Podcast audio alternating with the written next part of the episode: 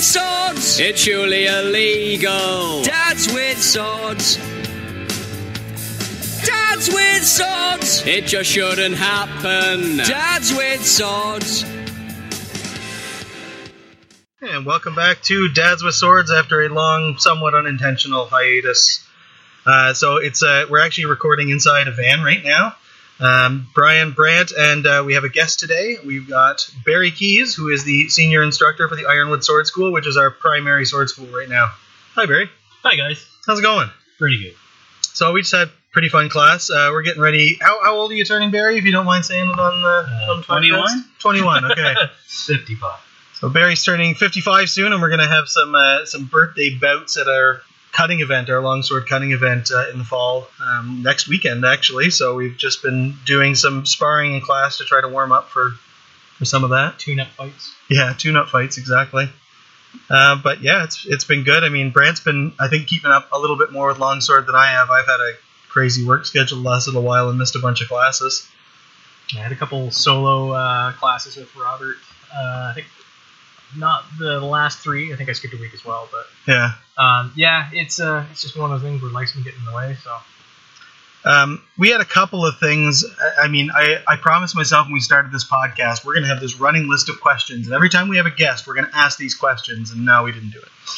But uh, but I, I remember some of the questions. Do you, Barry, remember the very first time in your life that you saw a sword and was like, "Yeah, that's a cool thing. I'm gonna I'm gonna get into that." Uh, no. No, It was a long time ago in a galaxy far, far away. yeah, been a pretty much ever present thing. Yeah. Yeah, I think that that probably tracks with most of us. How long have you been doing?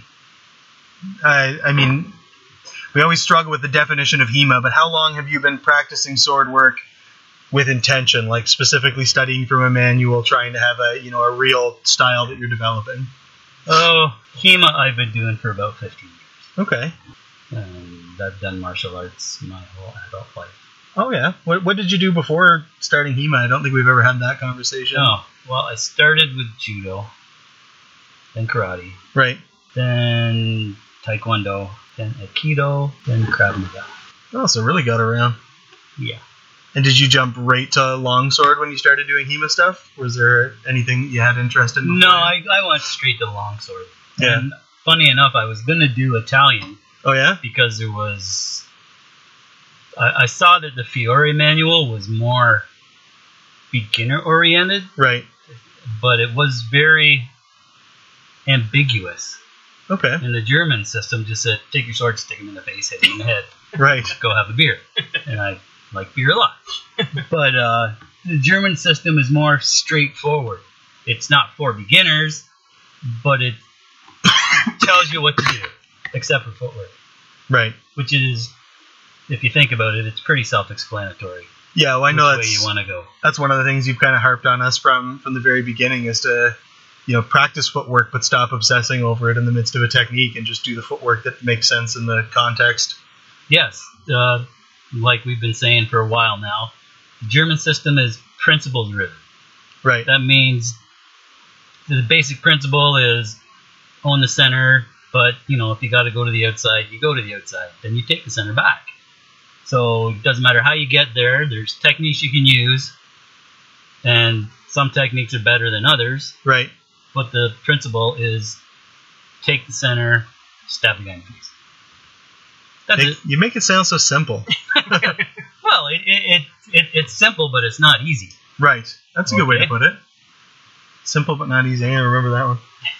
Um, do you have any weapons, whether swords or otherwise, that you really want to do more training with that you just haven't had a chance to? I'd like to do uh, more messer training. Yeah. Well, we haven't done any in class. That doesn't mean I haven't practiced by myself. Sure. Yeah. But you, you can only do so many strikes and stuff on a pal. You gotta have a training partner. Yeah. to do that with. And Messer is kind of like, kind of like Saber. Right. It has the the same wrist movements and roly poly stuff, Yep. but it's more uh, grappling oriented than Right. Saber is. 'Cause Yeah. Saber seemed to lose a lot of that at a certain well, at least at the point when a lot of people were writing manuals. Well, that's because, and this is just me thinking, but they basically took Scottish heritage and threw it out the window. Yeah, And so all the infighting techniques that you would that you see in German Messer right. aren't in Saber. Yeah, It- It's all fly in, fly out, where the German is fly in, stay in, and kill the guy, yeah. then go have a beer. I was always really interested. Uh, I started reading Hutton's Saber Manual, and I mean, he goes through a lot of the sort of generic saber of that mid 1800s period, but then he starts to chase things back a little bit, and he says, "Oh, you know, we don't do this stuff like they used to do, like the old fencing masters used to do." And he has a couple of like grapples and sword takings that seem to be lost in a lot of the other saber manuals. I know Brant and I have been um, focusing a little bit on uh, Angelo's saber on the 1845 infantry saber manual, and I mean your hand just kind of gets firmly planted on your hip and stays there for the fight, as Yeah. far as Angelo's concerned. But in, in real life, it doesn't. Yeah, and the, where you would go for those techniques is back to German Messer. yeah. So are you reading mostly like LeCoultner? That's the only Messer one that I really spent any time reading at all. Yes, Yeah. McCutner has uh, two or three, two, two, two books for sure. Mhm. And the second one is the first one is more like his thoughts, Right. where he was working stuff out. The second one is this is what works. Yeah. Like, and he was a longsword master as well, Right. so he took a lot of stuff from Lichtenauer and applied it to a single blade, along with a lot of grappling. Oh, that makes sense. Yeah, I'm interested in Messer too. I always wanted to, to give that a shot. I like, I I don't know. I've always, intellectually at least, liked the idea of a two-handed sword. Like that's always stuck with me. Is that's that's the way to go. But the more I learn single-handed stuff, the more I find that's really fun too. Yeah. Not necessarily more fun, but more fun than I thought it was. Well, I like single hand stuff. I, I trained with, well, I can't really say I trained with Jake. I fought Jake a lot single hand stuff, and he uh, did his Scottish broadsword, Right. which is Angelo? Yeah, Angela Yeah. as well. And I just, you know, winged it, Yeah. and I kind of held my own. Yeah, that's good. I mean, once you know the basics of fighting with a sword, I feel like you can pick up any sword and not, at least not look like an idiot. Yeah. doesn't mean you're going to be a complete master, but Well, like mechanically, things are similar. It's just there's varying degrees from system to system. yeah. You, you take the pointy end, you stick it in the bad guy. Well, Brand, say- Oh, did you ever do Jake's class? Jake, No, Jake no, Hodgson teaches a broadsword class here in Kingston for anyone who's listening from outside of Kingston. no. The only thing um, I think I participated in one of his demos there at the library. Oh, yeah, that's right. He really did it. But I, I know that you were saying like it's it's more militarized, very like line infantry based. I guess. Yeah, it- Yeah. I mean, it seems to be the same with the, uh, the Angelo Saber manual. The idea is like you get a bunch of recruits in a line, you teach them how to throw these cuts, you teach them how to throw these guards, and you drill it all day, and then say, there you go, you know how to use a sword. Yeah. It'd be like bayonet training, I guess, in forces. Mm. Yeah. You do it for a that's- day, and there you go. Stick him with a pointy end. Yep, that's it. Yeah. Um, yeah, I think uh, Messer Messer is great too because we are a German school, and that's kind of the German single-handed weapon. So. Yeah.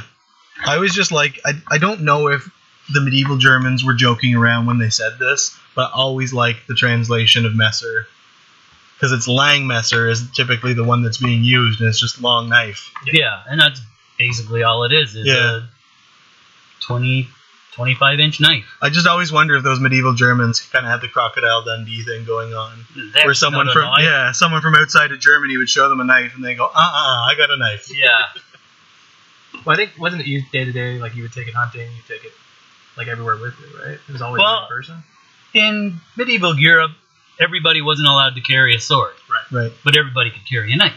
right. And so they would, you know, just like people play the game now. yeah, uh, Wow, I got a knife too. It just happens to be as long as a short sword. right. So there you go. That's where Messer comes from. Well, I guess that makes sense. What's that big? uh There's like a two-handed variant of the Messer too, right? The Krieg Kriegmesser. Yeah, it always looks like something out of a fantasy novel. Just this big two-handed curved sword. Well, it looks like a katana, pretty much. Yeah, for anybody who's on YouTube, uh, Skullagrim, the YouTuber, that's all he. That's his like sort of choice. Oh, really? Yeah. Yeah, I don't. I don't watch enough of his videos. He's um. Did you ever watch any of Scholargrim's videos? I stopped watching them many moons ago. yeah, he's Be- kind of been. before he moved out to BC. Yeah, he's kind of been hailed as like the perfect YouTuber for someone who doesn't know anything about HEMA to sit down and watch, because he's definitely not an idiot. He's not an expert. He doesn't, you know, focus on the the intricacies that some of the other Hema YouTube. I mean, if you're watching like uh, If you're mad. Matt Easton's channel or whatever, he's going to go really in depth into history and techniques. But Scholargram seems to be really good for someone who Like a baseball. doesn't know. Yeah. Yeah. Yeah, he's a little bit more sensational sometimes. I like watching his. Uh, do you ever see any of the ones he does? He goes to the shooting range out in Victoria with all his black powder weapons. No, I've never seen. That's kind of neat to watch because he's got a nice collection of little black powder pistols and a couple of muskets, and they'll go out and shoot them at the range. I imagine it's the range out on uh, the Malahat there for anyone who's ever been to Victoria. that. only to get What's that? only for drinking. Oh yeah. oh yeah. You said you were out in Victoria while you were in the you were in the military for a while. Yeah. Yeah. And I worked out in Victoria, not Victoria, Vancouver, Mm, Okay. with Bombardier Right. for five or six months. Yeah. Uh, another thing that Barry does, um, particularly with Ironwood, but I mean outside of the school as well. Uh, but Barry is the the armorer for the school and does a lot of armoring work outside as well. Um, so if you've seen any of the pictures and stuff that Brant's posted, if you see somebody wearing metal in any of the pictures of us doing stuff, it's probably been made by Barry. Um, and also the aluminum sword trainers that we use. And that's something we talked briefly when we talked about training materials. We went a little bit into why we use aluminum swords, but if we've got you on here, you're probably the one to set like to, to really definitively say what's the biggest benefit or what are the biggest benefits of using aluminum trainers. The defense of the aluminum waste. Oh. or as it Yeah. relates to- Uh, they handle more like real steel swords than blunt steel swords. Basically, Right. they uh, they they get dinged up a little quicker than a well, a lot quicker than a steel sword does, and they're softer, so they actually stick momentarily when swords make contact, like real swords do. Right. and they're uh, for doing pairs drilling and stuff. They're a lot stiffer than the the, the fetters or any other steel swords that you use for training because I don't make them to be super safe in the thrust. I make them to handle like a real sword. Right. So that's why we don't, you know, Go all out with them. go all out with them because like a real sword, kinda, yeah. you're gonna get really hurt if you get thrust good. I remember you first telling me that when we like when the first time I picked up an aluminum sword, or maybe it was Robert because I don't know if you were out for those first two classes uh, of the school. Um, and I didn't really get it at first because you play with a blunt steel and you play with the aluminum and you kind of feel a difference, but it seems so minor. And the way that everyone talks about swords sticking together, it seems like they're supposed to just stick and never come apart. But recently, there's been um, I think Blood and Iron did a did one recently where they sparred with sharps but wearing protective gear.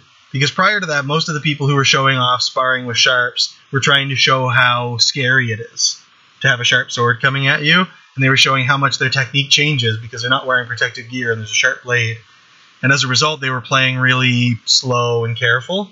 And Blood and Iron took the opposite angle, and they said, "We want to know how the sharp swords behave, not how people behave Yeah, when there's yeah. sharp swords involved." physical characteristics. so they wear all wore all of their protective gear, so they knew even if a cut gets through, it's not going to kill me. It's going to you know wreck the gear that I'm wearing, and that's about it. And what they found is that they stick, but nowhere near as much as people were claiming that they do. And now I kind of get it with the aluminums. Like there's a little bit of stick there. It's not crazy. It's not like you can't you know do techniques or slide the swords along. But there's definitely just that little bit more resistance when you go to do windings and things like that. Well, th- I think that's what makes the windings and stuff work. Mm-hmm. When the sto- the swords stick together a little bit, you can feel what the guy's going to do. With a slippery, blunt fetter, Yeah. they- they just slide all over the place. Yeah. And you can't really do a period technique against somebody who's trying to do other period techniques because the swords just don't play as well together. Right. they they don't act like a real sword would. So that's basically why I started making aluminum trainers instead of steel trainers. Mm. And you know, there's tons of steel trainers out there. Yeah, absolutely. Doesn't seem to be as many aluminum. There's more. I see more and more groups that use aluminum for a variety of reasons, but there's not a lot of resources to get those aluminum trainers out there. Okay, well, we're jammed in a van right now, so I'm having a hard time thinking about what else to talk about. What did you think of? Uh, I was today while we were practicing. I'm getting ready for um, uh, an event that the uh, the Dog Brothers put on, and I'll post some information about the Dog Brothers on the website when I post this episode, rather than trying to ramble off stuff that's probably not accurate right now. Uh, but they host this charity event every year called "Beat the Crap Out of Cancer," just primarily a stick fighting event. So I decided to register for that this year. So when we were doing sparring today, I thought, well, I'll try playing with stick against swords, so I can get used to doing stick against a variety of different weapons. That was pretty. Was that your first time seeing like the shillelagh fighting that, that Max teaches the ancient style? Uh, yeah, I think it Yeah. was. And it uh, looks pretty. Yeah, Um, I'm, I'm not super boned up on stick fighting because Right. that's not my ballywhack. Uh, it seemed to be effective. Uh, It would be super effective against another stick. yeah, Um, yeah. Definitely more effective when you don't have to worry about getting cut. yeah, you- like it, I don't think it would be as uh, lethal as a sword. No, no, probably not. Some of the um, the period shillelaghs though, they're all made of blackthorn, and they leave a lot of the thorns along the shaft of the the shillelagh. So you might have a little gap, or maybe you just got used to holding it, so you have your hand kind of wrapped around some of these thorns. They're definitely like sharp wooden thorns that would be coming out. And Max said, um, if I remember correctly, and you'll correct me if I'm wrong the next time you're on the podcast, Max. Uh, they have a, a ferrule at the, the bottom, right? Like the little brass cap you see on like Yeah. a walking stick. And the further back in time you go, the longer and the sharper that ferrule gets on shillelaghs. So if you look at like a 19th century shillelagh, it might just be a little brass cap. But you go back to a 17th century one, and it might not even be brass, it might be iron, and it's a three inch spike at the bottom of the shillelagh. Now we're So there's definitely some some lethality at work. Uh, and there was one technique too that I remember Max showing us. Once you got the guy on the ground, you just do this big sweeping strike with both hands and go for the, the skull crack. that would definitely work. Yeah, yeah, it's an interesting. It, it's particularly interesting with the shillelagh because they're all, uh, or a lot of the techniques survive because of the faction fights that happened in Ireland through the you know 17th all the way into the 19th century. So you have these like groups of people, you know, they form factions. I don't know if they were family or political affiliations or what the main dividing lines were. Then they go out in the street and fight with these sticks. And there's records of the court cases and you could see you know a judge handling two court cases in a day one in which there was a knife fight and somebody got killed and the person who killed him was the most vile despicable person that judge had ever seen deserving of the worst punishment available and then you see a stick fight and someone was beaten to death over the course of half an hour and the judge will say oh it was all in good fun it's just a stick fight it's just a stick fight it's a little faction fight um, i guess uh, at leaked an hour's time um, a lot of longsword fighting would have been judicial duels, at least the, the style that we do, the unarmored. Yeah, Long it would sword have been spec- like it would have been specifically for judicial duels. But you, you can see where there's um, Lichtenauer would have taught the king's bodyguards or Yeah. some Right. rich duke's bodyguards. Right. He, he didn't teach beginners. Yeah. You would have already been a good sword fighter just to even be looked at by Lichtenauer Yeah. uh, or really rich. I feel like that's probably true of a lot of the people whose manuals have survived. I'm sure there were lots of manuals written for maybe not lots, but maybe there were some manuals written for beginners that just didn't didn't last because it's such basic information. Why do you keep that book as an heirloom? Yeah. Um, F- Fiore stuff is for beginner right up to a good swordsman. Right. Lichtenauer's kind of takes off of there, Mm. and this is kind of borne out for me that I think that the Lichtenauer stuff is totally made to counter not Fiore's system, but the common sword fighting system of the time, which is parry riposte fighting. Right. And, and that's where our own the center stuff comes from. Mm. Because it seems to me that most of the Fury fighters that we go against, that I've gone against anyway, as soon as the blades make contact, they automatically go to the other side Right. or, or do something. They don't try to stay in the center. They just try to deflect your blade enough so that you're off center and then they can do something. So But they don't worry about staying on center like Right. we do. Now, parry riposte fencing, just for the layman, is like someone swings at you with a sword, you stop that hit, that's your parry, and then you try to do another cut, and that's the riposte. Like, that's kind of what you mean, is it's just that, it's like that movie style sword fight of the swords clash, and then they swing and clash, and they swing and clash. One, Well, oh, it, it and like the the later saber fighting hmm is like that. Uh, rapier isn't so much like that, but when you get into the sport fencing aspect of it, it becomes totally like that. Right. Um, really, rapier is a lot like two-handed longsword. Yeah, you were saying something actually right before we turned the mic on that you've got sort of a growing theory that rapier grew almost directly out of longsword. Um, yeah, kind of did because I'm I'm finding that all the Lichtenauer techniques are, even though he says do this and then do that, it's do this, do that Right. w- without a break in between. So they're they're almost single time techniques, and if you do them quick enough, they become single time techniques. Uh, and rapier is all single time stuff, Yeah. at least from what I can see. I'm not a rapier guy by any means, but you don't push the guy's tip off line and then come back in. You push his tip off line while you're going in. Right. I had um, a random, completely uneducated thought while we were discussing this earlier. I wonder if uh, you know, like you look at the manuscript and you look at the way things are written, and like you say, it's written as if it's like you know you got to do this and then you do this, but in a fight it all kind of happens at once. I almost wonder if that manuscript was being written that way intentionally and drawn that way intentionally because it's too hard to explain the single time action. It's really hard to draw a single time action, but it's easy to draw. Okay, you move the sword over here, and then the sword comes over here. Right. And in our early days, that's the way we did it. Right. and quite frankly, we sucked. But over the last five or six years, since I've changed everything up to be more single timey, Mm, we don't suck anymore. right.